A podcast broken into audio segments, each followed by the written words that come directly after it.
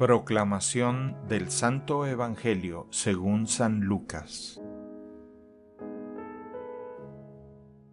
En aquel tiempo, el ángel Gabriel fue enviado por Dios a una ciudad de Galilea llamada Nazaret, a una virgen desposada con un varón de la estirpe de David llamado José. La virgen se llamaba María. Entró el ángel a donde ella estaba y le dijo, Alégrate, llena de gracia el Señor está contigo. Al oír estas palabras, ella se preocupó mucho y se preguntaba qué querría decir semejante saludo. El ángel le dijo, No temas, María, porque has hallado gracia ante Dios.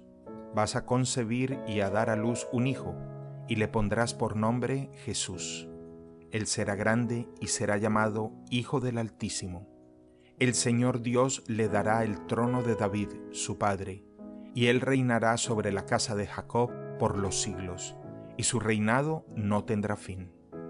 María le dijo entonces al ángel, ¿Cómo podrá ser esto, puesto que yo permanezco virgen? El ángel le contestó, El Espíritu Santo descenderá sobre ti, y el poder del Altísimo te cubrirá con su sombra. Por eso el Santo que va a nacer de ti será llamado Hijo de Dios. Ahí tienes a tu parienta Isabel, que a pesar de su vejez ha concebido un hijo y ya va en el sexto mes la que llamaban estéril, porque no hay nada imposible para Dios. María contestó, Yo soy la esclava del Señor, cúmplase en mí lo que me has dicho. Y el ángel se retiró de su presencia.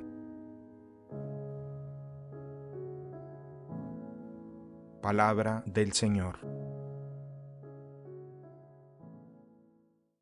El Evangelio del Día es producido por Tabela, la app católica número uno para parroquias y grupos.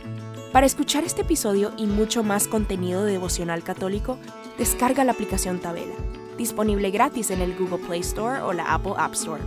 Si eres un líder en tu parroquia, solicita tu parroquia ahora mismo a través de la aplicación y podrás mandar anuncios ilimitados a tus feligreses sin costo alguno. Que Dios te bendiga.